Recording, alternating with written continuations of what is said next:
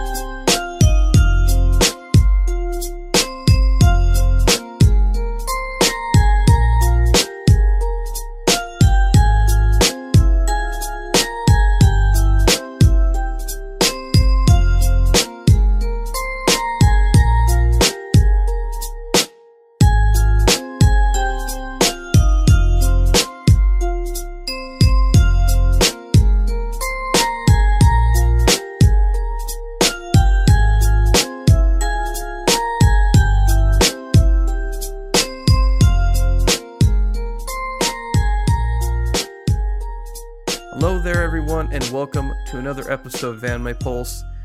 This week we are both drinking. Whoop whoop! Yes, I'm enjoying some more plum wine, which uh, is uh, doing fantastic right now. I almost went and got a second uh, full refill on my glass while Oh. Zel- while uh, while uh, Andrew was off uh, taking his uh, pre-show pee. Bit TMI there, but yeah, yeah, that's true. It's good that you managed to find a healthy alternative, which was looking up images. Yep, So- I was uh, trying to find images for our front page post for this week's episode, and I found some. So, huzzah! Mmm, something tasty. Look forward to seeing that. Indeed. Uh, I guess without uh, too much delay, we should probably just jump into our uh, IRL news.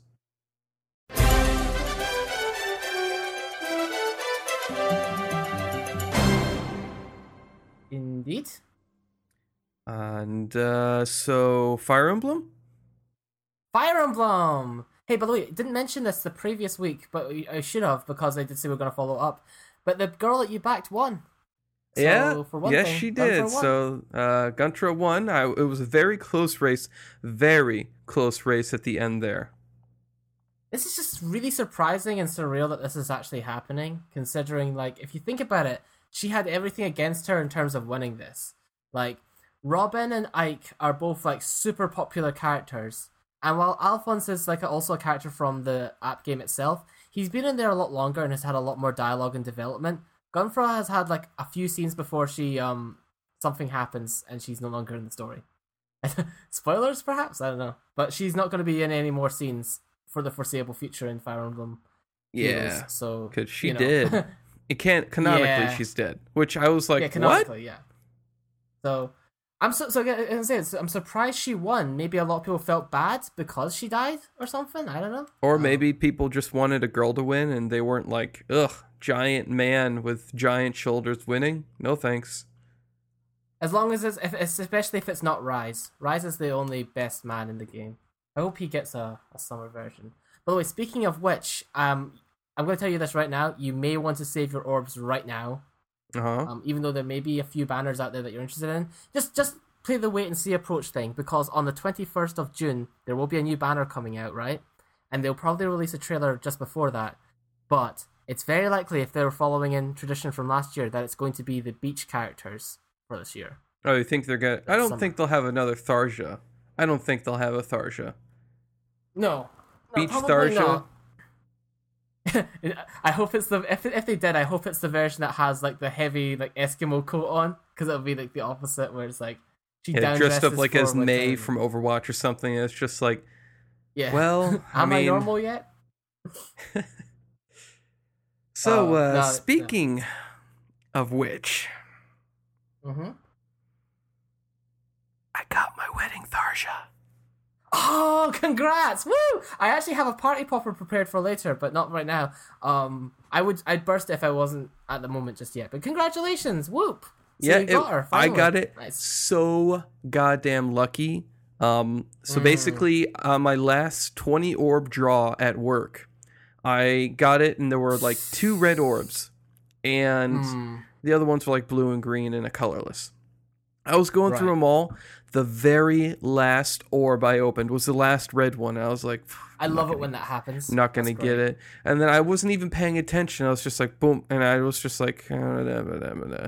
and then I looked again. and I was like, oh. Do you believe in magic? nice. And she popped Um, out and she's like, hello, husbando. And I'm like, hello, waifu.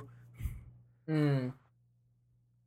One thing that might be a bit off-putting, I suppose, is how both Christmas one and I think this one also just talk about Robin. So not specifically you, but Well, I mean, you play Robin. And I plus, so, like, yeah. your Robin can look like you. The default Robin is that white haired dude, Yeah. but, like, my all my Robins never looked like him. And she was always in love with all those Robins. So as long as you're Robin, she'll suck your dick. in so many words, very bluntly speaking, yes, I suppose that is the case. Um, what is After, of course, she this- curses it. But, you know. Mm, mm. for um functional purposes. Mhm. But uh, what's the fate to be of this one? Are you gonna? You're not gonna feed this one to your Christmas one or anything. No, like no, no, no, no, gonna- no, no. this one, I'm- right? planning on making my Tharja waifu uh, team. So that's a team of just Tharjas. Just Tharjas. So, so far I have three. I need one more. Uh, no, all red mages. yeah, actually, she's only Maybe like the next so Tharja comes up is gonna be like a like a spear, a blue spear, or something like that. And it's like what? It would be a complete contrast if they made that healer, because it's like the absolute opposite of what she does. Oh, that like maybe she's like a white mage kind of character, like wearing all Yeah, white yeah, yeah, and yeah. And like she's not even like the normal yeah. girl Tharja. She's just very much like you know like like pretty girl Sasami Tharja. Pretty girl Sasami. Yeah, like a magical girl. I don't. Oh, yeah, yeah, possibly. Yeah, I, I get that. hmm They've never really done anything like a magical girl sort of thing with Fire Emblem. They've kept it. They've kept it very much old fashioned. I, I guess the closest they've come to is like the superhero look for Arthur and Fates. Ugh. I guess. What, what, Yeah. Is it just Fates or Arthur? They're Oh, just what- what Arthur. the ugh? Just Arthur. Oh, you don't like his image? I don't like Arthur at all. No. One of my least favorite characters from any Fire Emblem I've ever played. Give me back is Arthur. Gregory. Gregory was yeah. He has he has some charm to him. I like Gregory. actually. yes. Just like his like size and like. hmm Yeah, and I liked his accent too. He- I gave him a very he has a very Russian accent, I think, as well. Eh? But I believe uh what was it? So, just to clarify though, Christmas stars are still your favorite one. Indeed, she is very much still my favorite.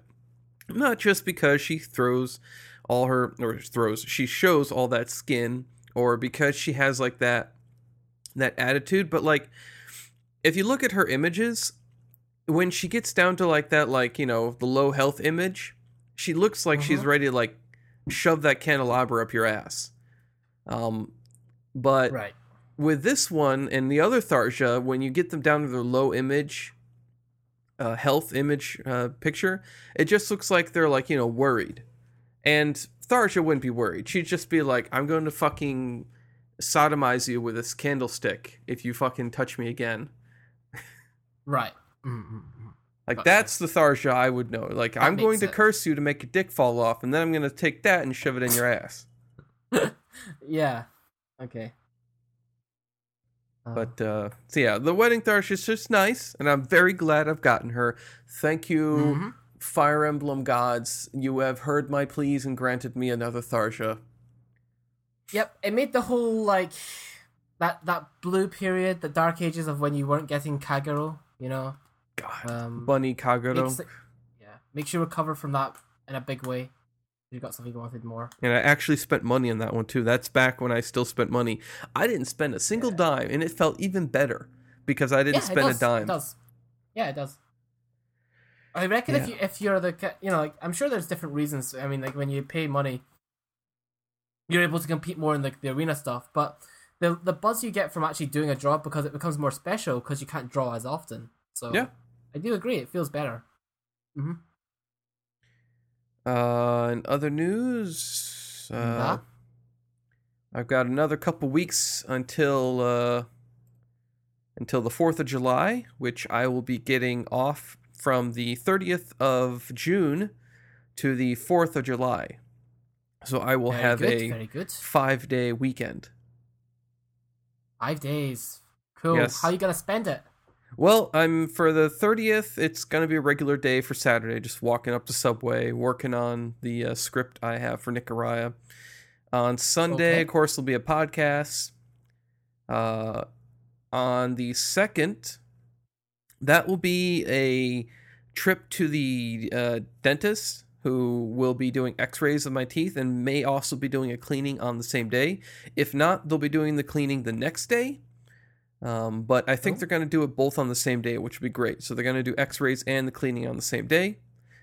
Um, I also plan to take my car for a much-needed car wash. Um, she has been very faithful to me and has been putting up with the fact that she's had to drive through like uh, County Route 88 so many times and just is splattered with bugs all on her front and um, and blue jay feathers too because apparently fucking dumb birds are flying across the road and you know I'm doing 80 and the birds are like oh shit I wasn't timing this correct there's fucking feathers flying everywhere Does she have a name?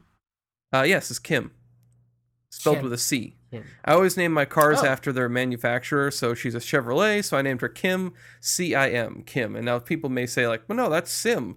No, it's Kim. You just have to pronounce it that way. See. I named her also partially after a character in my uh, my novel series, uh, who is a AI named Kim, Computer Integrated Monitor. Ah. Yep. And she's very, very, uh, very much a fun car. Plus, I only spend like ten bucks on gas a week, so well, huzzah! That's pretty good. Winning. That does sound like winning to me. Yeah, I end up with like maybe half a tank of gas by the end of the week, and uh, if, if that, like sometimes it's a little bit over half a tank, and I just top her off. I donate the rest of my money, whatever it is, to uh, Subway as tips. So what I'll do is I'll take a twenty out from the bank, and I put like however much is needed to go into her, top her off. Then I usually round it out to uh, either a dollar or fifty cent mark, whatever's closer, and then I uh, take it out to. Uh, take the rest out to Subway and give them as a tip. I see. I see. Yep. And uh, it may be very likely in the future of my uh, working at Arnoff, they're going to install a electric car charger, so I won't need to spend any Ah. money on gas. Even better. yes, I will be super happy with that because, like, not any money on gas. I will donate that full twenty dollars to Subway if I could do that. That is great. You're that appreciative of Subway. Oh, I love the subway. It's my favorite subway I've ever been to. Like I walk up if I'm walking and they see me like across the street, my sub is done by the time I get to the subway. They're like, "All right, you're all done. Just come on and check out." Um, wow. you know, they'll give me free shit. They're like, "Oh, you want like 10 cookies for free? Here you go." Wow. That is Yep. nice. Yeah. You know, they they cut they'll cut me in line in front of people and stuff. And the only Whoa. sometimes I'll just, I'll just do like you know like if there are like a bunch of people in there and then there's like a lull and then they see me across the street, they'll start making my sandwich. Even if like 20 more people come in and they're like standing in line, it's like oh you're all done up here, and then all I have to do is go straight to the front of the line, pay for my shit, and walk back and. uh you know, it's not the same as before where I used to have like 2,000 points stashed on my card because they switched to uh, tokens. And you can only earn up to, uh, I think it's something like 200 tokens, which is, um, which is something like 24, 25, no, $24 off of stuff. Because what happens now Oh. is like you get a certain amount of tokens, the tokens accrue to a certain level. They don't go over that, and you can have up to, um, let's see here, 1, 2, 3, 4, 5, 6, 7, 8, 9, 10, 11, 12, 13, 14, 15, 16, 17, 18, 19, 20, four. So that's uh, let's see, twelve two dollar two dollar off coupons. So that's what tokens are for now. Oh, okay. Yeah, they Cool, accrue to cool. make coupons that you can use for two dollars off something, which is great. It's awesome. Um, it's Yeah. not great is that they expire a lot faster. Uh, tokens Ah. expire in ninety days, and points used to expire in three years. So they did have an Ah. expiration date. It, like they didn't ever say what it was to people, but I found out because I didn't spend any points for years and years and years, and all of a sudden I started seeing like seventy points deducted, seventy points deducted, seventy points deducted, and I was like, I'm not spending any points. What the fuck's going on here? And I asked Subway, and they're like, Yeah, points expire. Uh, you, should probably use some. Huh. So. Yeah, Subway, you know, it's great. I love their subs. I've always had the veggie delight there ever since I started going there. Um, I used to get the meatball marinara, but then I was like, you know what? I'm just gonna do the veggie delight because I'm fat. And uh, I got my six inch Also, veggie when I delight. get the meatball, at least where I go, at least where I go, there's never enough meatball. oh yeah, That's that's I guess yeah. I'm a bit of a glutton with that. Where it's like you know, if I was to make a meatball sub, I'd like stuff it. Like they they do it so that it's like it's lined horizontally along the sub. But I feel like yeah. There's like you know you, should like stack five- more. five Yeah. meatballs in a row, and it's like no, no, no. You, you put in another five on the other side. exactly. Yeah. You, there's there's gaps between the meatballs, man. You can you can fit them. I'm sure you can. Just Don't worry, can my I got it. I got the grip. You don't need to worry. Yes. If they did that, then I would definitely buy meatball sub some more. But for now, for me, it's like the I go for the melt, Subway melt, because you get the three types of meat. It's Subway. It's meatball meat Zaldera. Of course, it's cheap. So it's Yeah. like the it's the scraps and leftovers of This everything else. This ain't no Chateaubriand we're talking here. This ain't no Yeah, it's not a filet mignon or a sar- you know, uh, sirloin like what's that uh, of- steak called? A tomahawk steak? They ain't no tomahawk steaks.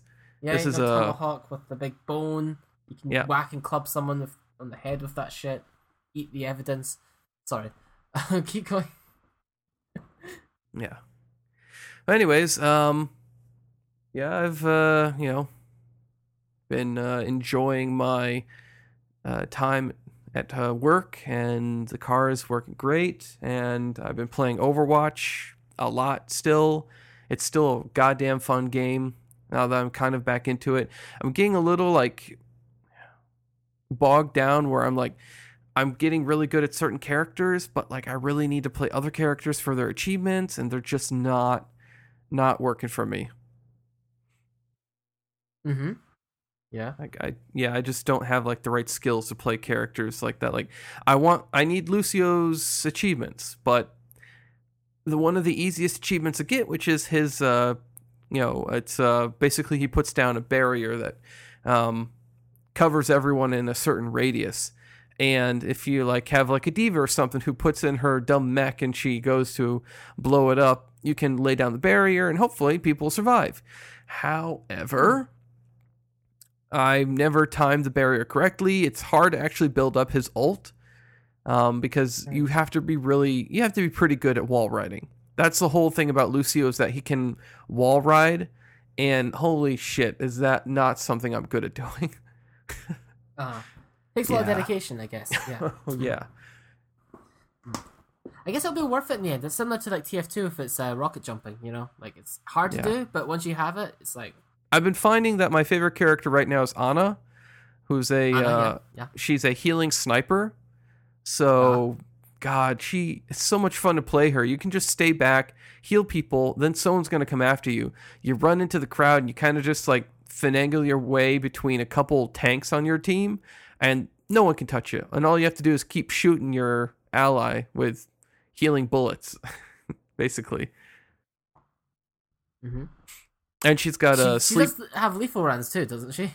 Oh no, the they do damage to enemies and they heal your allies. So like Correct, you can if you like see everyone like lined up in a funnel, you can just shoot down that funnel and you're going to heal allies and damage enemies and her damage is pretty severe. Like when she hits someone, it it almost like poisons them in a sense. Um The other sniper was Widowmaker, correct? correct. So there's three so what's the sniper point of using her if this one damages? You know, and doesn't it heals and damages. Widowmaker has a Yeah. lot more damage. Like, um, Ana can't one shot any enemy. She can't headshot an, an enemy into dying. Widowmaker Ah, can. right. She can kill any enemy with one headshot if she times it right. Hmm.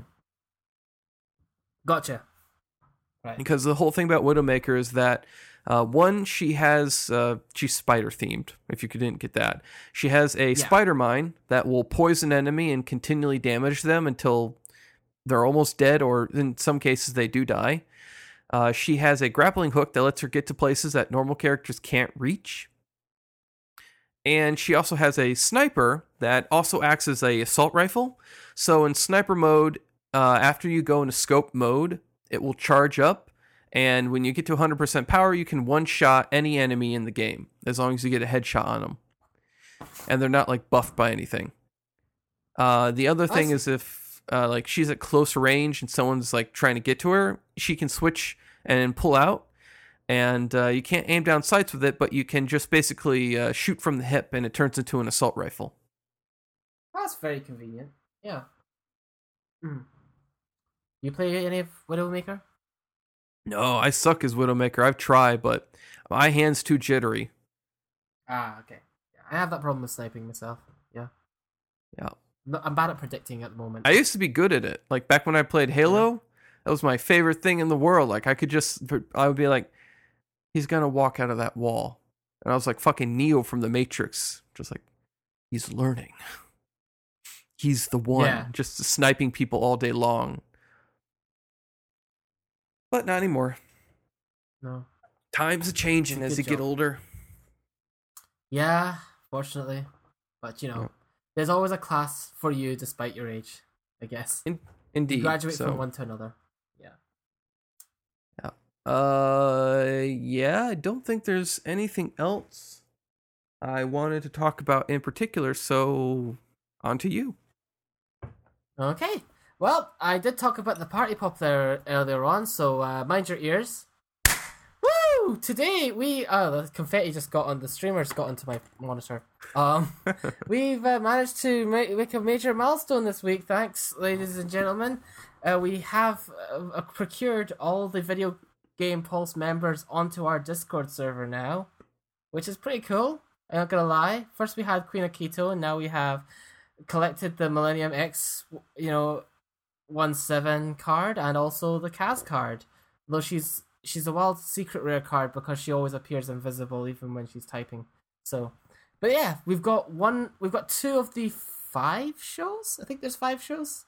Two of the five shows, though technically two of those other shows are got the same hosts anyway. So I'm not gonna hold out anytime soon for us to manage to get Tim and Weltall here, to be honest. But it's They'll eventually come around.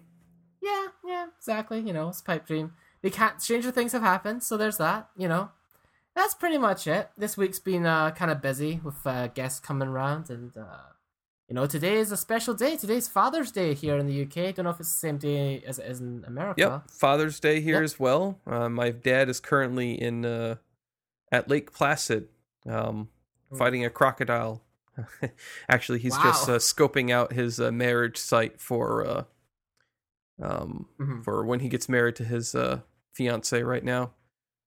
Ah, how romantic killing a crocodile for your your loved one. But Yep. uh, yeah, no, now's the day to show that appreciation for you know that that father or father figure in your life, as it takes. It's easy to be a parent to become a parent necessarily, but it's it's hard to be a good dad. So show them that show them that you what it means, I suppose. And so there's that. I made them a big meal. The only way I know how is to I don't have a lot of money to spend on a, a big expensive gift, but I got a watch and uh, made some food, and that was about it. But also, it's even more hectic because today's also my mother's birthday, so you know, two occasions at once, double whammy. But it was good. Everything went down pretty well. We made cake and everything. So there's that. I don't really need to say anything about the Fire Emblem because we kind of covered it all at once, so that's great. I'm glad that's always out of the way. And we can go on to the community stuff, of which there are there's some comments um replying to Paltier from the the last last episode 560 that went up um but they're so two of them are just agreeing with Paltier so we'll go into the ones that's actually new shit we got one by Yotaru Vegeta who says Random game theory reference. I only expect that on VG Pulse. I think that MatPat is at his best when he's doing FNAF game theories. Too bad that FNAF games aren't coming out once a year. Uh, there was a time where multiple FNAF games would come out in one year. Um, I for one feel like at this point, especially since he doesn't have a lot of wiggle room where he can go without straight up rebooting the whole series, that's kind of good that it's it's coming out sparingly. Otherwise, like you know, it might have that current Star Wars factor where hey, wasn't going to be interesting and novel when they released a new Star Wars movie every single year, and now we're already sick of it. You know, so it's that kind of thing. And yeah, I agree. MatPat that's the only theories he does nowadays that I actually tune into. When it's stuff that has concrete stuff that you're supposed to look up and actually delve into to get the lore, then I think he does a good job. But when he's trying to like grasp at straws, like with his Persona 4 theory and shit, then um that's when we start seeing the real shit. Or even some Yeah. of his Pokemon lore theories. Like, you know, for instance, there was one he did on Pokemon Go where he's like, Pokemon Go takes place before Pokemon Red and Blue because um this happens before the Great War that Lieutenant Surge fought in. And um, you know, because he used he talks about how he used to use Pokemon during like a World War or something, and this is apparently is the before the World War. And it's between the teams in Pokemon Go, but there's a huge problem with that already because in Pokemon Go, and he mentions the breeds of Pokemon you find out there, but in Pokemon Go you can find Kabuto and um Omanyte out there, uh, of which the Pokemon de- Pokedex entries say that they were extinct for I think it was something like two million years at least. So um, no, that would make LT Surge two million years old. So that that doesn't. None of this works. A lot. Of, that's only one, but there are many factoids he gets kind of wrong when he covers these sort of theories. So yeah, it's a bit iffy on those. I think he should stick with the science stuff, really. But yeah. What But do I know? hey, He's- that's just a theory. A game theory. Thanks for watching. Don't forget to vote on whatever the yeah whatever. Like and subscribe and give me all your money. he does make a lot of that. He does make a lot of that, and it's you know, who I suppose criticism can only go far so far these days because what he's doing is definitely working with the millions of subscribers. I remember when he only had like a thousand, but man, Well, he's a lot of become. I won't like- say he's become the new PewDiePie, but basically he's like now the star child of YouTube Red because YouTube Red's Ah. star child was PewDiePie, was Scare PewDiePie. But ever Yeah. since PewDiePie kind of went off on the racist wagon and kind of was like, "Fuck YouTube, I'm done with YouTube commanding me and shit," like go fuck yourselves, you dumbasses.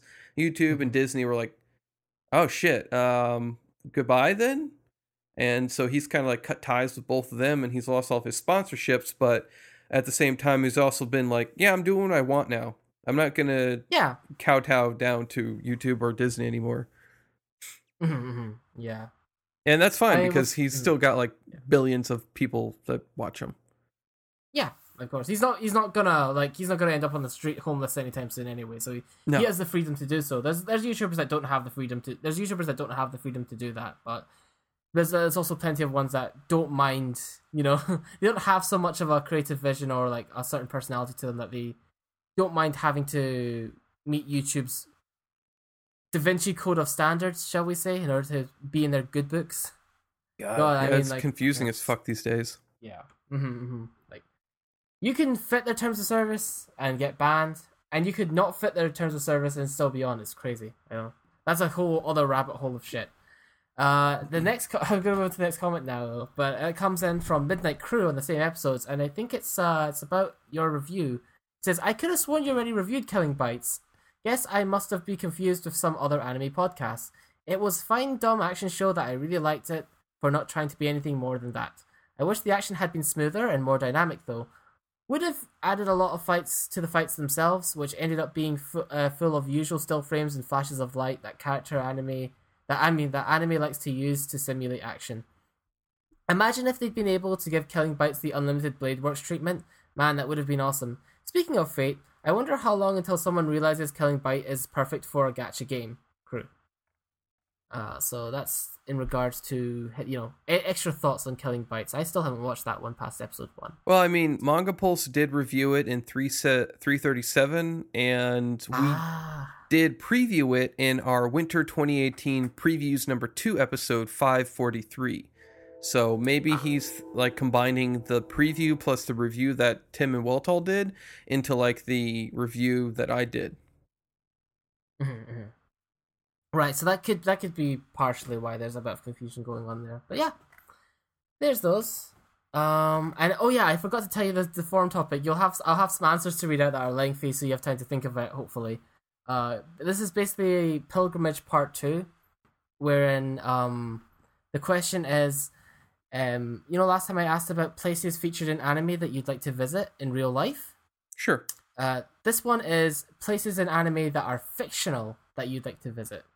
So if you could think about one you could have in mind for that, I'll get to reading some answers. Do you think that would be an easy one to kind of come up with an answer for? Japan. Oh wait, I already said that. Well, yeah. And you know, it can it can be any version of Japan. Then it could be Neo Yokio. Oh wait, that's not actually Japan, is it? But whatever. Um, so, how about yeah, how about the the uh, underground labyrinth of uh, Evangelion? That Japan. That's actually Japan. I didn't know that was even Japan in Evangelion. Well, okay. Yep. And that's underground, huh? Right. Cool. Shows what I know about that show. But I, from what I can tell, Evangelion ain't the most positive anime in terms of like, oh yeah, I totally No. want to live there. I don't want to live there. You know, Uh, it's kind of like if you go to the Dragon Ball world, you're like, oh cool, you can fly and shit. And it's like if you're a Saiyan or whatever, like most humans suck. So I wouldn't want to visit there because they all get killed all the time. Humans suck in the um, Dragon Ball world. So there's that.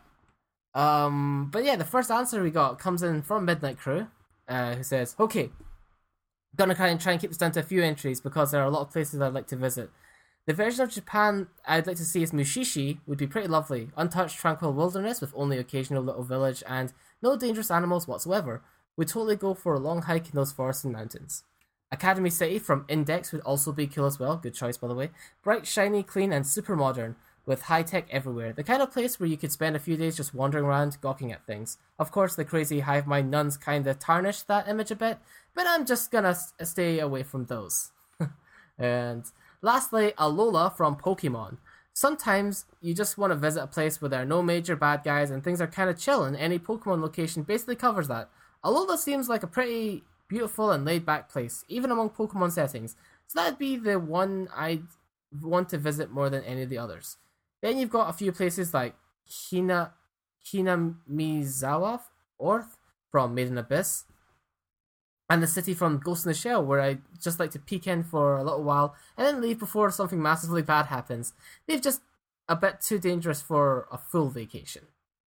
Uh, then comes up. Oh, Billy, thanks for that answer. Uh, next comes in with Zaldera, who says, uh, "Time to get that travel idea document- documentation out again with an image from uh, Akira there. My choices of fictional places to head are Tokyo Free from Neon Genesis Evangelion. Actually, you just mentioned that, actually. so, yeah, this uh, definitely is Japan. A main headquarters of NERV. I would like to visit this place to see the massive underground section known as Geofront, where NERV HQ is based. It would be cool to see the skyscrapers that rise from the ground. Better avoid those angel attacks, though. Then there's Mega Tokyo from Bubblegum Crisis. This place takes a lot of inspiration from Blade Runner, and I'd like to see the massive Genom Tower and visit the Hot Legs Cafe where Priscilla, Pris Asagar- Asagiri, and her band, The Replicants, play. Must remember to avoid any rogue boomers, though. These all seem like dangerous locations, partially. I guess that adds a bit of the excitement, though. Um, there's then also Newport City from Ghost in the Shell. The main setting in Ghost in the Shell franchise, it would be fun to see if you can spot if the major Kusanagi and her merry band from Section 9 are out in the streets on their last latest mission. Also, it might be a good place to find some cybernetic upgrades. Need to update any antivirus software and check the settings on the firewall to avoid getting my brain hacked though. Thanks for the responses. Those are all good, and they all have nice flavor text to them. So thanks, and also images. This week, the I also recommend um, looking at the forums if you don't get entirely what they're saying, because not just this one, but the next few posts also include uh, images of these locations. So that's quite helpful because I don't know a lot of these things myself. Um, the next comment comes in from Rampant AI, who says, I mentioned in answering the real world counterpart to this question, see here, uh, that I was more interested in the fictional locales in anime, and so now we are discussing it, and this is the follow up topic. I will reiterate and confirm that, as I said here, mostly if I had to pick uh, one one's milieu settings, I don't know how to pronounce that word, milieu's settings to visit, it would be those of Cowboy Bebop, the whole grand tour, in fact. I'd like to see Alba City on the terraformed Mars, the and the orbital colonies of the Beltline, such as Tijuana or the moons of Jupiter and Saturn. So there's some nice images there. Back on Earth, I'd like to see what's become of Singapore, the birthplace of Faye Valentine, and the desert air airstrip of the old geezer space shuttle. But I will avoid going anywhere near where the old contaminated refrigerator might end up. Shiver. Uh, scrolling down, I would certainly mention more from Cowboy Bebop other than the imag- uh, and other imaginative anime. But as long as I could get there in something like Spike's personal ship, the Swordfish 2, that would be awesome. That's basically it. So Cowboy Bebop would be the answer mainly from uh, Rampant AI. Thanks for that. And then the very last comment comes in from Margie B, who says the SAO anime world where VR games are advanced, that would be sick. And yeah, I could totally agree with that. I mean, like as janky as the VR games can be in SAO and how they can even kill you, uh, the prospect of like having just like it's basically our world, but just the technology is advanced much more cooler. And uh, you know, imagine just how many things you could do if you could just like envision and go to any VR world. You know, sure there are some shitty games there, like the design of SAO itself, but you know, hey, that's not to stop other developers to come in, like Bethesda. no, I'm not saying Bethesda any other developers to come in and just like make a better VR experience. And you know, and if you think about it in terms of just world well being, so many people who, regardless of their age and their fitness level and stuff, can experience something outside of their house, also regardless of economic status. I'm just adding all this in there because you know, SAO has so much potential. It's just you know, all we get to see is what the anime and the well, the anime covers. I don't care to read the light novels personally, but you know there's that. And I guess if you look at the sequel, like uh, Accel World takes place after SAO, and then basically like at that point you've basically got a NerveGear on you at all times, which is even cooler. So there's that. But I'm waffling at this point. What about you, Joseph? What what would be your personal pilgrimage? I would have to go with the uh, Japan version or the version of Japan from Monster Musume. Ah, okay, right. So, or at least the world like from. And, yeah, fucking yeah, this monster girls and like monsters and like mythical creatures and shit like that popping up. Yes, please. Hate to tell you though, one per- one particular rule that they do reinforce in that series: you're not allowed to fuck them. Ah, but that's only if they're a homestay. Touche. Yes, because that's the whole thing. That's the stipulation that they even remove it at the end of the last couple of novels. Um, the the uh, uh, Miss Smith is basically like, all right, you're gonna have to choose one of them to fuck. Oh boy, that happens. Yeah. Okay. Yeah, Alright. she's already. She's basically all right. So throw that rule out the window. You gotta fuck one of them. And all the girls are like, it's on now. If it wasn't on already when the full moon hit, um, Yeah, of So, course. were you happy with the result? I'm not sure if we Of- should spoil, but were you happy with the one he chose? I didn't. Uh, the manga's still ongoing. If you mean the anime, Oh, right. Oh no, no. I mean, tech- I thought I thought because he had to choose one. Oh no, he hasn't made his choice. Like I Okay. think Sue right now is kind of I don't want to say it, but I think Sue's kind of the best girl just because she even is like, "Oh, why don't you just have all of us?" and Kimita is just like, "That's not how marriages work." And she's like, "Why not?" like, don't you She's love all of us? one, And we all love you. And it's like Sue is so perfect. oh boy. I'm I'm sure there's plenty of the girls there that wouldn't be happy with that though. No, all the girls would be happy with that. Of course, he'd get henpicked, Oh, yeah? but Mia, Poppy, Poppy wouldn't fucking care. Um, oh, yeah, she, cause she's stupid. Yeah. Sue wouldn't care. I don't really think. I think Rachne wouldn't also care. She'd just be like, I don't mind sharing them as long as I get time with them every now and then. Uh, Lala wouldn't care either. I don't think because she'd just be like, "Oh, I gotta stay by." There's a girl called Lala. Yeah, Lala, the Dullahan. Dullahan. Yeah, she's a, uh Dullahan. You know, she's the uh, the headless horseman esque character who uh, constantly loses her head and ends up in compromising situations. I don't know this character, but I guess I haven't really watched it. So, Is it so- Ah. I've only seen the cover. I know there's a centaur. I know there's a snake lady. I know Yeah, Pappy's the, the, bird. Mia is the snake lady. spider. Poppy is the bird. Uh, Centaura Okay. is the girl, a horse girl. Sue is a slime. Um, Mero is a Yep. uh, mermaid. Rachne is a spider girl. Lala is a Dullahan, and of course, then you have Miss Smith, who is a regular human. I never And the knew only reason- mermaid was in the series too.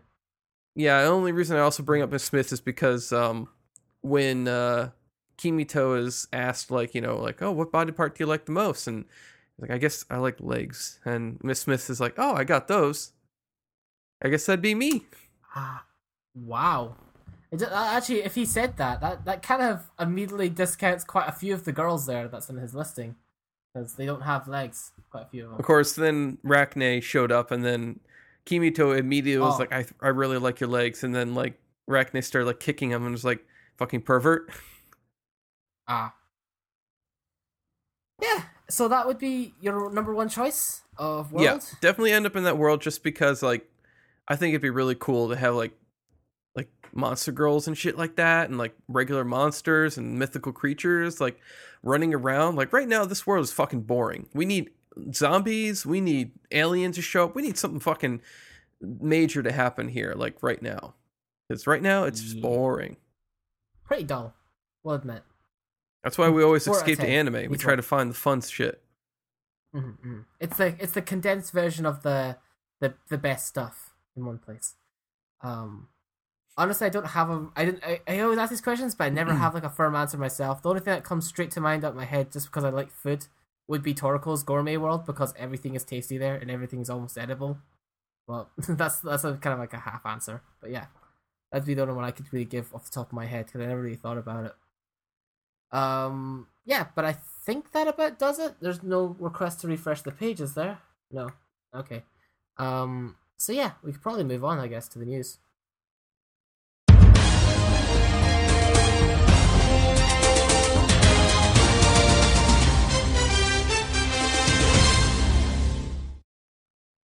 Okay.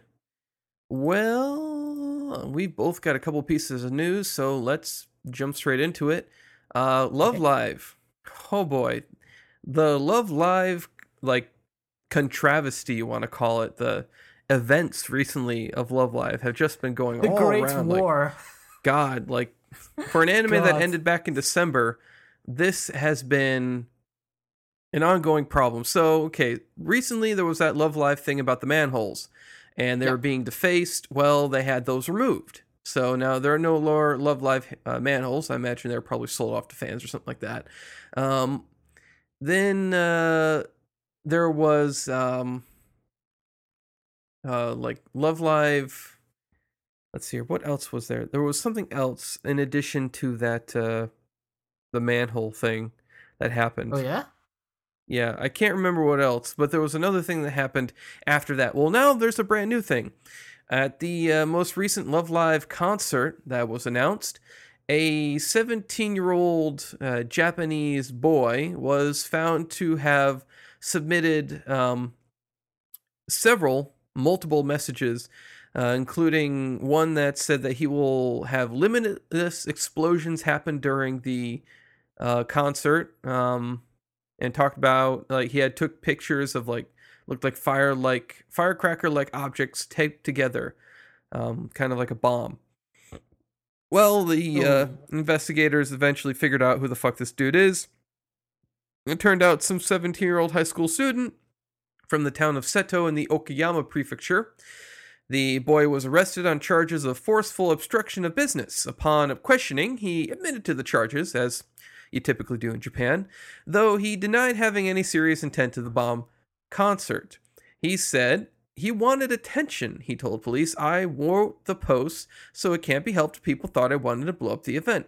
Well, no shit, dickhead. You fucking took pictures of a bomb. You took, you posted shit that, like, I'm gonna blow shit up. And, like, now you're like, I just want attention. It's like, well, you can have all the attention Oh. getting butt raped in jail. Have fun. Yeah. Um.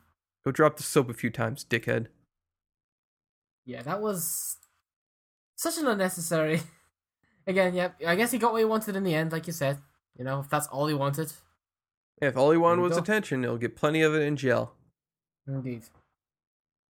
I yeah, see. that uh, that is a yeah another mark in the Love Live history cinematic universe. Yeah, that's still going on right now, and I don't even Mhm. imagine Wait- this is still this is going to be the end of it for yet. No. Oh, right, Wait till there was- Infinity War comes around. Love Live Infinity War comes around. I remember what it is now.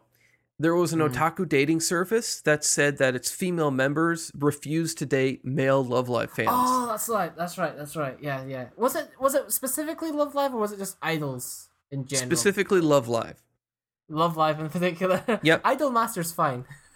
From what they were saying, the female characters basically said that, or the female uh, members basically said that the Love Live fans, the male Love Live fans, were too eccentric and too unpredictable, and they acted irrationally a lot throughout a lot of their dates, so they didn't like dating them at all. It was Toricon was the dating service. Whoa. Um, and it only applied to male Love Live fans because female Love Live fans were accepted overwhelmingly on the dating app because they actually got along even better with their male counterparts than the females got along with like the regular um, otakus Yeah. out there that aren't Love Live Uh-huh. fans. Yeah, I remember that being a thing. I think yeah, last week. hmm which is basically them saying that like oh it's an anime for guys and a bunch of these girls are into it so obviously the girls that are into it are going to get along with the guys and apparently they do There we go.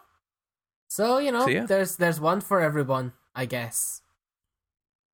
Plenty of fish in the sea.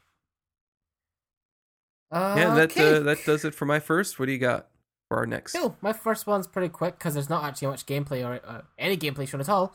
But fans of Kill la Kill from the popular Studio Trigger um, is going to be going into a partnership with Arc System Works uh, to create a new game based off the iconic series. So Kill la Kill is an anime about it's kind of like parodying Shonen Jump sort of tropes, and it's about a girl called Ryuko going into a school called I forget to try and get revenge for her father, and then to do so, they all have to wear these sort of transforming like exhibitionist school uniform things, um, in order to fight each other. I'm not describing it very well at all. It's it's one of those things you have to see to be believed, but it's a I think well it animated was, like, show. i think the Mhm. plot was like her father was killed by someone with scissors Yes, and and she she's going in there. Mhm. yeah though like part of her uh, her fucking outfit is a is her weapon is a half of a scissor so it's kind right. of odd Yep, it's a scissor blade, and you know, like it's all fabric themed because they're wearing clothes and shit, and then you know the scissors cut the clothes, and all the everybody's attack, everyone's like transforming state is to do with their clothes and stuff. So that's yeah, and her sort of her outfit kind of reminds me of like Gurren Lagann's face. Yeah, it does actually. That robot thing. Yeah, yeah, it actually does, does. doesn't yeah. it? Absolutely does. Yeah. Yeah. I get that. Mm, I never thought about it till now, but yeah, actually does look quite similar. Um, Arc System Works is the same developers who created the popular Guilty Gear and um, Guilty Gear and BlazBlue fighting game series. They're most known for their fighting games. Uh, they've done other games as well, but um, they've also did the fighting games for Persona series, such as Persona 4 Arena, and more recently, one of the most popular fighting games of this year, Dragon Ball FighterZ, which I'm a huge fan of. Uh, so I'm I'm really excited to see that they're actually going to be doing other anime as well because this opens the gates for even perhaps that dream game I was talking about maybe multiple weeks back about maybe a possible Eater game. Though I can still only dream because I don't think Soul is quite as popular as Kill la Kill. But yeah, so they're going to be making a game on this. There's no screen, there's no gameplay shown, but there are screenshots provided, and it seems to be using the same engine. Where, like, if you look at the screenshots, it looks like it's 2D. It almost looks like it's actually like hand drawn animation, but these are actually 3D models, and it's because of their rendering technique that they use. So it's actually a very effective way of getting an anime to move in three dimensions and have a camera rotating around it without actually compromising that flat classic animation feel. Um, more information will be coming out in the Anime Expo in 2018 this year, July 5th to 8th in Los Angeles Convention Center. Um, the Arc System Works booth will also feature guests of honor such as the Kill la Kill character designer, Sushio, uh, and creative officer Hiromi Wakabayashi. So yes, and also like A Plus Games has developed stuff such as Little Witch Academia Chamber of Time, which was another Trigger project, uh, released on the PS4 and PC last month, which I'd never heard of, but there you go. So that's this story. Look forward to hearing more about that in the future. I guess. Yeah, it uh, seems interesting. They do do a Soul Eater um, game. First, uh, the first series, please, not the second one with the lesbians. Can we uh, stick to the more interesting series that had an, a compelling villain and wasn't just like Yuri bait. Wait, what? What series had the lesbian? Sorry, what? What? I messed up. What? The Soul Eater 2. Oh, s- no, it's called it's called Soul Eater Not. Right, right. Now I get talking Right, about. Soul Eater not. Right, I forgot the dumb name.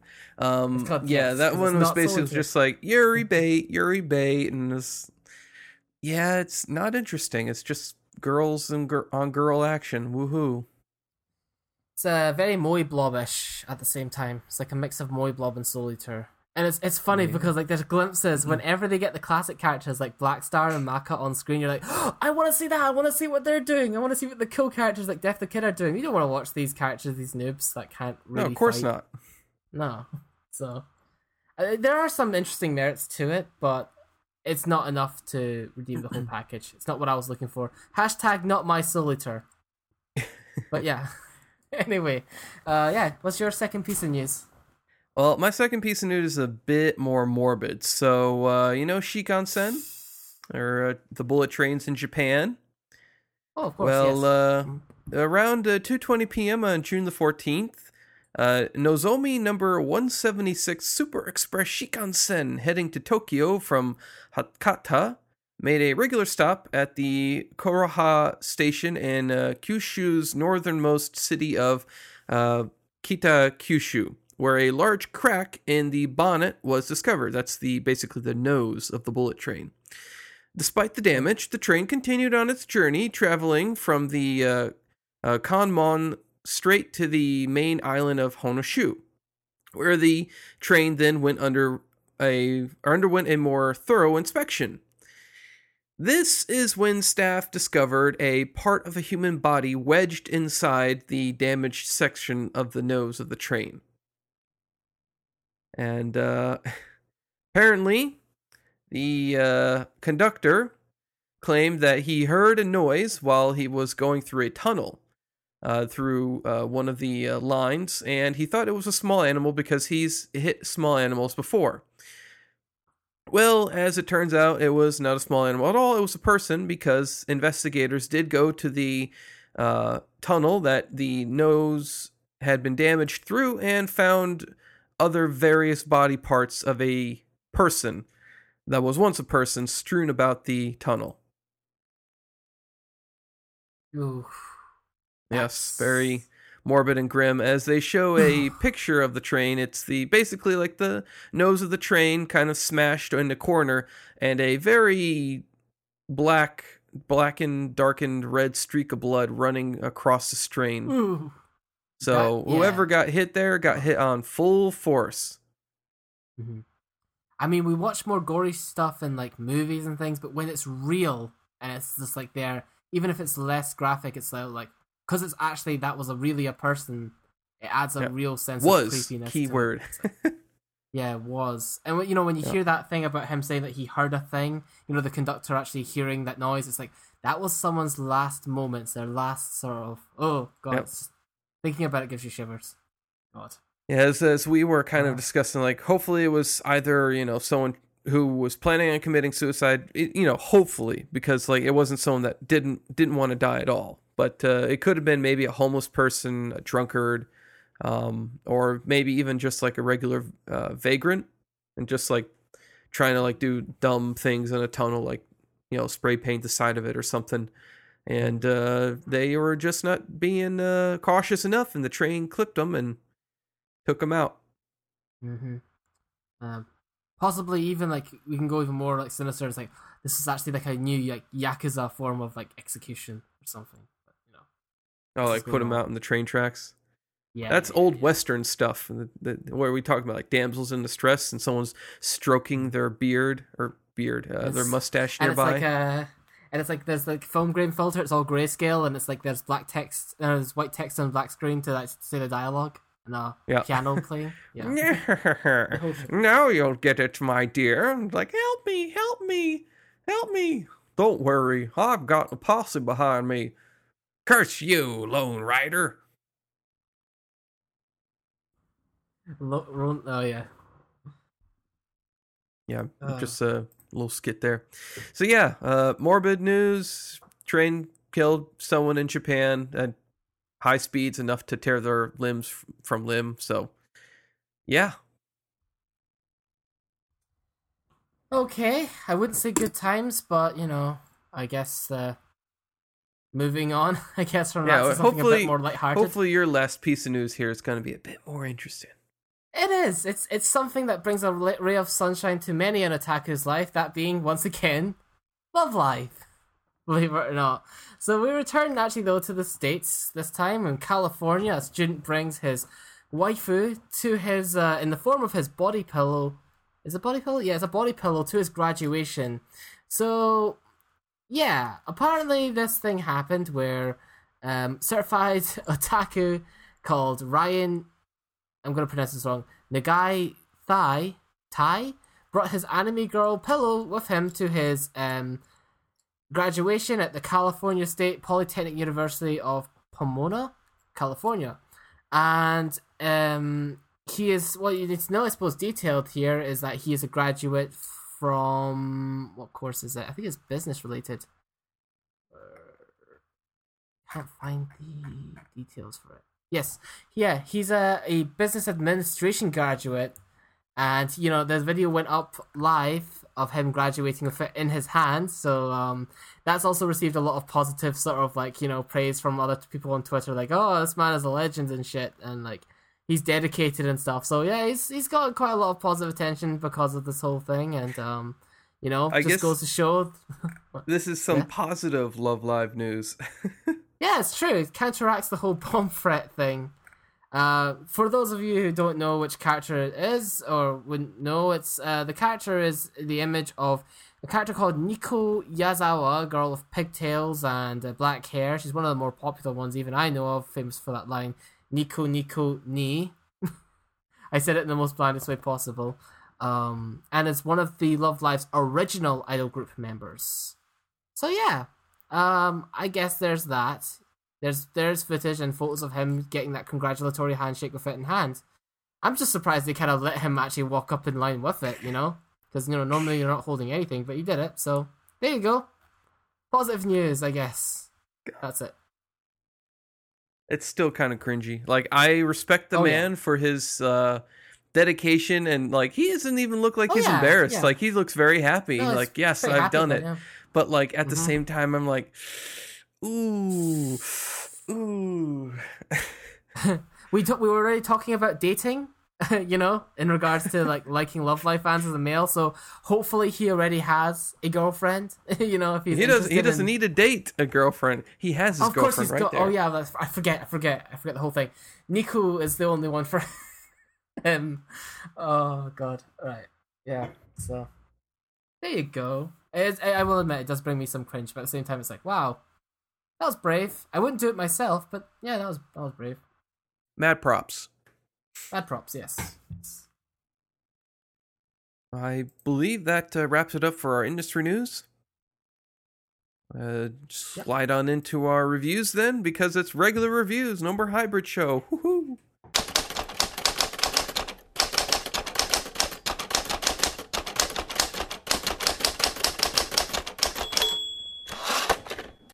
Yay.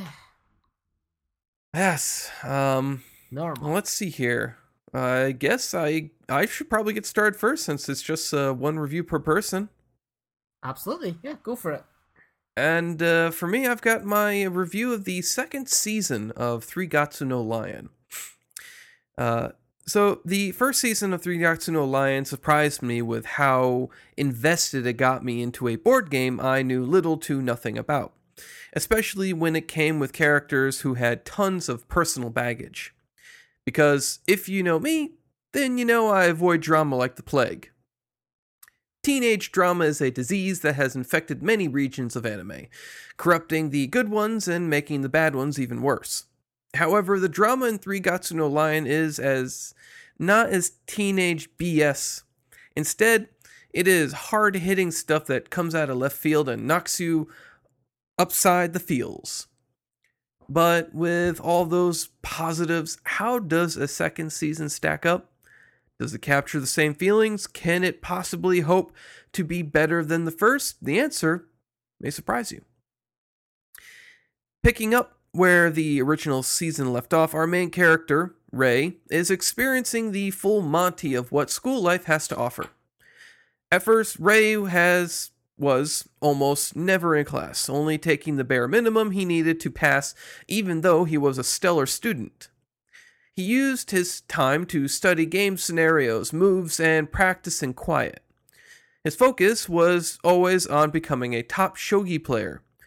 And it's no dream, he had already earned more playing competitive shogi than his teacher makes working full time. However, he has come out of its shell to participate more, joining a science club where he teaches shogi to classmates, and even uh, Akari, Hinata, and Momo, the family of three girls he frequently visits, has noticed he's opening up more. I was a bit hesitant to the change myself as I was better connected to the loner version of Rei, but I was willing to give him a shot. We get a brief reminder that the top shogi player in the world is still around, his title being challenged by other big players, though none have yet to best him. There's also a bit where we are introduced to Goto's wife, a comatose woman that he seems to generally care for. This shows us a softer side to Goto, one we have yet to see, as all we know up till now is that Rei hates him for stringing along Kyoko, his adoptive sister. Though this is all also addressed, and it seems that perhaps things between Kyoko and Goto are less romantic or even physical than anyone might have guessed. However, this is all just fluff as far as I'm concerned, as the real meat of the season is slammed on our table like a juicy roast ham. Mm. You see, last season might have done well with its drama, but it didn't quite connect to me. It revolved around the pain of lost, as Ray dealt with the loss of his entire immediate family, being ostracized from his adoptive one, and trying to connect to a new one. However, this season deals with a topic I am all too familiar with, having been on both ends of the spectrum bullying. And not just any type of bullying, but the worst kind that only can come from female bullies. In school, Hinata has learned that one of her best friends, a timid and friendly girl, has become the target of some very nasty bullying. Hinata is a strong and popular girl, and she tried to assist her friend, only to see her friend move away to recover from the drama. Very quickly, Hinata becomes the new target, and while she tries to handle it without making a fuss, she eventually cracks and has not just us, but even the calm and collected Ray wanting to kill the girls who were hurting her. This part of the season really got to me, as it did a perfect job of capturing how bad bullying can become, and that even when you have friends and family who are there to help, in the end, the only one who can deal with it is to have the school fucking man up and address it publicly. I know Yeah. all too well that teachers will generally ignore the situation. They will shift the blame on the one being bullied, and the parents of those bullies will act like it's not the child's fault. So, the only way to solve the problem is for the school to buckle down and make it public, even if it hurts their precious reputation, because if they don't stop, there will be blood on their hands. Either from the bullied committing suicide, the bullying going too far, or the bullied getting revenge against a school that ignored their pleas. Which in America we've seen happen a lot lately. After this very real and very hard hitting bit, the anime treats us to a bit of a reward. Rei gets is uh, able to progress further and obtain a title that makes it possible for one of my hopes to be fulfilled. Rei gets to play against Toji, the top shogi player in the world. It's not a match that will be anything more than a publicity stunt to try and bring up more attention and revenue to competitive shogi, but it had me giddy with excitement as I could see easily the similarities between Rei and Toji and wondered what a match might be like between these two. The match has us learn a secret about Toji, one that Rei ends up learning as he becomes stranded on the return trip with him. I believe this act was to make Rei see Toji in a more human light, and to make him realize that even the best of the best have their faults that they live with every single day. The season wraps up with another big match between Kai and uh, Shochi or Shoichi, a match that I easily saw as appealing to those in the late 60s. Shoichi continually going over the fact he's getting old and that eventually the world will forget him. His friends reinforcing his fears as they are forced to retire or end up abandoning their dreams. And even though I'm not nearly 60, I could still feel the fear of being forgotten, something that I think is even worse than death. Lastly, there is some progression from Rei and Hinata as the friendly pairing becomes a bit more closer and closer to something one might consider to be romantic. Rei spends time alone with Hinata, helping her study so she can join his school. And even Hinata's new look, which usually spells the death of a female character when they cut her hair, was accepted with a strange eagerness by Rei. Hinata herself is more than appreciative for the help Rei has offered her, and for being there f- uh, from you know the terrible time that she was bullied. I'm really looking forward to seeing this pair grow, as I am more than happy with the pace the relationship is progressing. So, to answer that question on whether or not this season did better than the first, I would have to say yes. The anime struck a major chord with me, covering a topic like bullying to such degree and doing a damn good job at it. Everything else about the series continued to be what it was, which meant that everything else was as good as the first season. My thoughts on the animation haven't changed from the first season. It's astounding. The whole anime is atmospheric and beautiful, all of which is provided by Studio Shaft. These are the guys behind the Monogatari series, Sayonara Zetsubou Sensei, and uh, Tsukiyomi Moon Phase. I didn't care for their work on Monogatari being far too out there with the styles, but they kept to the script and amplified the style found in the manga. I approve. The voice acting, you couldn't have truly captured that bullying part without some high tier acting, and boy howdy does Hinata's voice actress, Kana Hanazawa, do a damn fine job of reaching into our hearts and giving a good squeeze. Everyone was great, but I have to give it up for Kana's part and her emotional rant about bullying, which really punches you right in the feels. And my favorite character, remaining at the top of my list, is Rei. While I was unsure of his growth, I eventually came to realize that without it, he would have been a static character that couldn't have assisted Hinata like he did. It's because he grew, he was able to lend a shoulder to her to cry on and offer her the idea of joining him at his school.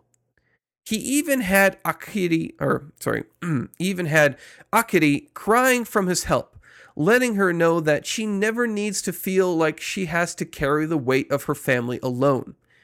It's really touching and makes us see Rei in a far warmer light than ever before. So, I'm giving Three Gatsu no Lion an immediate download now. Like, season two, go and watch it. Season one, watch it. Prepare yourself for season two. Now, there isn't as much crying as there was from season one because, holy shit, there were some moments that will, like, just like get you right there and make you, t- Yeah. you know, like, oh no, it's just the rain. But uh, no, like in this one, it's more like like your heart is on edge the entire bullying part. It's just like you like you're taking deep breaths after every episode. Mm. So yeah, gets you. download now. Yeah. good. It's been a it's been a little while since we've got one of those, so that's good to hear. Um, I mean, my last, even ep- I think my last one have, was a uh, download now. what was it? Yeah, the well, the last one that has been re- has not been released yet, which was Overlord. That was download now. Oh right. Yeah, okay, Overlord Two was a download now. Right. Okay. For some reason, I thought like um, Death March was the last one that got a download now. But Ah. Okay. Right. All right. There, there we go. Then I guess we're on a on a winning streak. Then I guess with at least with your reviews in terms of finding solid hits. So that's good to hear. And it's good Yeah, to so even, what- it's even better to hear when it does that tops itself in the previous seasons. Sorry, what were you gonna say? Oh no, no, yeah, I was, yeah, I, it was pretty amazing that it was able to do that. Like I didn't think it could get any better given like it everything else is basically a 10 out of 10 but like this season was just able to be like well the plot didn't really grab you in the first season so let's fix that Hmm. hmm. Now the everything is good. mm-hmm Mm-hmm. Okay, cool. Uh, guess it brings us round to the my first review in over a month, so I might be a bit rusty. Yeah Um, so what do you what do you have after my review I got Huh? um. Huh? uh, wait, Cause- so was yours the rain? Was was yours A- the a- rain then? Yeah. no Okay, so like, I'm yeah, bringing. What? Well, It- it's it's transition because it's after the rain you're reviewing ah, right. Yes. Okay. go right So- into it andrew right. Well, awkward transitions aside, the anime I'm doing is Koiwa Amegari no Yoni, or Love is Like After the Rain. It's a romance anime based on a manga by the same name, and is the focus being a relationship distanced by the decades of time. It stars a 17 year old girl named Akira Tachibana, who is an aspiring athlete, the ace of her school's track and field team, in fact, before an accidental injury occurs and she's unable to run anymore. Having her main true passion robbed from her just like that, Tachibana finds herself at her lowest point, walking home alone in the rain, before one day stopping by a cafe called Garden. Sorry, had to burp for a second. It's okay Oh, okay, gassy. There, she, there she has a fated encounter with the manager Masami Kondo, who brings her a free coffee and charms her with a little magic trick, and that's and that was it. At that moment, Tachibana had found a new passion in her life in the form of love. The bulk of the anime takes place some time after that, wherein Tachibana started working at the cafe for obvious reasons. The episodes detail the romantic escapades of Tachibana as she tries to get Tenchou to notice her and goes to extraneous lengths to build up the romantic tension and convey just how badly Tachibana has it for Mr. Kondo. And by the way, she has it very badly for Mr. Kondo, going as far as like with the first episode, like she's already in the territory of like, you know, grabbing his shirt when he's not there and sniffing it. You know, like very like if, again, we talked about this before the show, but if the roles were reversed, this would be sort of weird. Creepy. But yeah. Yeah, Yeah. you know what I mean? Like but because it's her it's like oh that's touching it's the, it's the younger person, so she's sort of yeah, you know. But so yeah, she's and and there's multiple yeah, exactly, and there's multiple instances of this sort of thing where she's like, she's got lots of things on her mind, but Mr. Kondo's the, takes up a large majority of it, like to almost a crazy extent, to the point where like they go to watch a movie, and she like is very like pedantic about which leaflet was like that she got there was from him and which was from a previous movie experience she went to. She has to like know exactly which one it is. So she's very like, oh, Tenchou's toothbrush. I must grab it. No, I'm just joking, but it's not as not as bad as that. Okay. Anyway, now while that is the majority of what this anime focuses on, another large portion of it is about the trials and tribulations the two leading characters face as individuals. So Tachibana's main hang-up, besides her romantic one, centers on her injury and finding that little spark she once had uh, to run once more. Once recovered, and also embodies is also embodied by her frayed relationship with her former best friend, who's also a former colleague of the track and field team. Uh, Kondo is, on the other hand, a good-natured middle-aged man who, like Tachibana, has a passion, specifically for pure literature. That is also, unfortunately, a source of great pain, as it's hinted at that it has uh, torn his previous family apart. As you know, he is a um, 45-year-old man who's also divorced and has a child, so that's also a thing. Romance aside, this does appear to be a central message of the show about how no matter how cleanly things are set in stone, like it was for Tachibana, or how much we aspire to do great things, there's almost certainly going to be stumbles along the road, just as how certain there's going to be rain eventually. Um, when that happens, it is most important for one to share an umbrella with another until after the rain. Similar to how uh, he helped reignite the light in Tachibana's youth, so too does her interactions with Kondo manage to cause a great shift in his seemingly stagnant life. Having that as a main factor helps portray the romance in a more gratifying manner than you see in your standard rom com anime. In many anime I've watched in the past, love is just something that characters seek for that self gratification and that satisfaction of the viewer. But I do like how Koiwa looks more into how love can actually improve one's life beyond just having someone to hug, having someone to kiss, etc. It earns its seinen tag better than a lot of seinens out there in that regard, as it causes you to think deeper about the subject beyond the childish attraction between the characters. I suppose it had a, it had no choice to do so when I think about it in this way, given that the central love interest has such a large age gap. It is naive to think that no limits is the key to creating a masterpiece of anything, really. More often, it is the limitations one is in that allows them to innovate and push forward. And that's pretty much the dynamic between the two leads here uh, when it first appear to be. When we're talking about the age gap of almost 20 years in a romantic relationship, the idea is sure to raise some eyebrows. Heck, it's handled poorly. If it's handled poorly, this anime could fit into any other number of genres besides romance, really. This could at first be considered limiting, especially if you're trying to tell a genuine story. You are pigeonholed into some decisions that otherwise will lead to rather uncomfortable uh, viewer bases. For example, um, Tachibana would have to be the one being more assertive in this relationship and actively pursuing Kondo.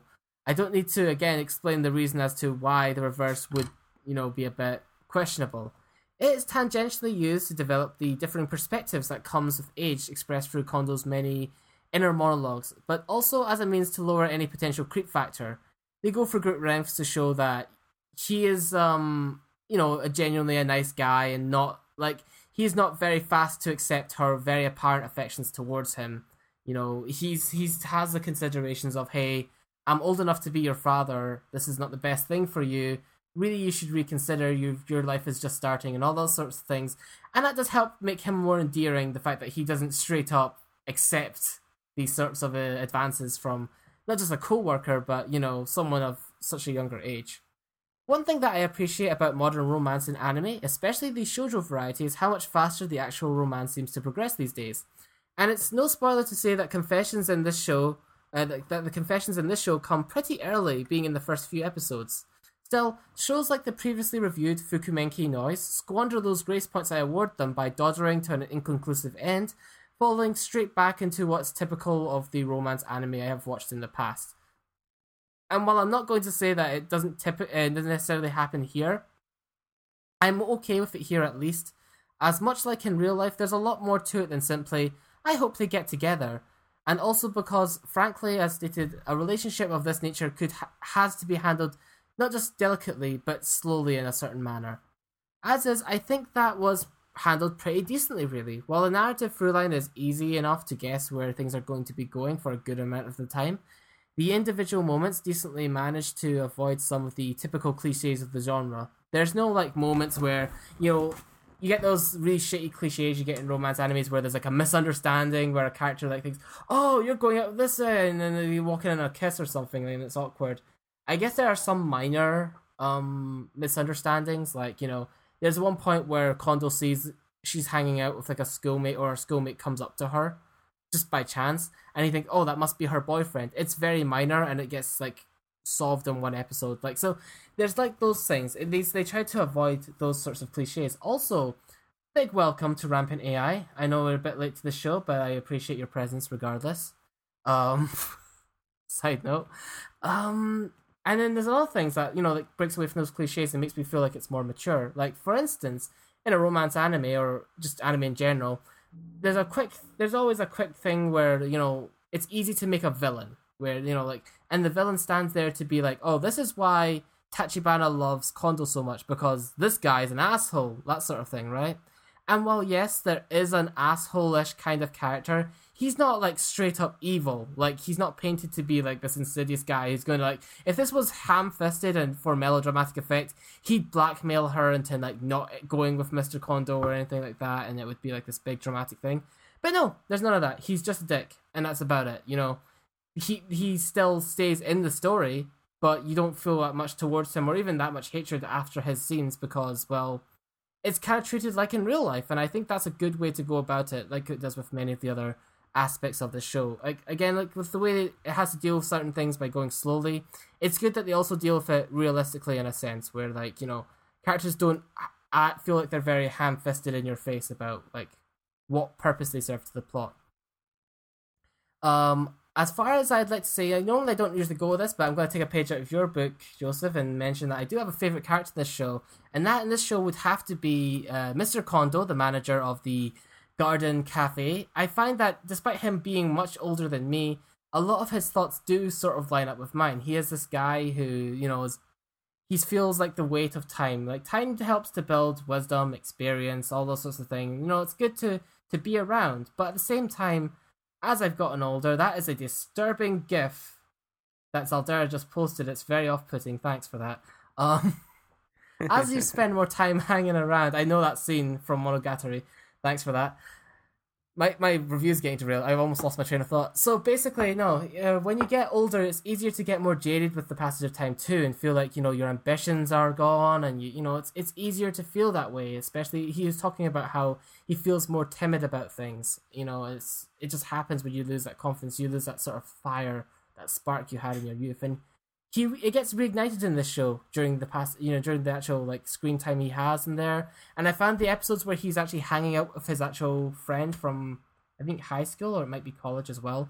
Um to be quite like it felt very realistic and genuine the way like his friend is now a successful author and he wants to be too but is sort of hurt by you know his passions in the past and feels like an, an inability to move on. But hopefully you know through meeting meeting tachibana he starts to actually go on the route of recovery. So I did find Mr. Kondo to be a more compelling character, but that's because he speaks out more to me. It's not like um Tachibana herself wasn't a good character. She's a lot more simple. She's a very genuine, childish sort of romance love.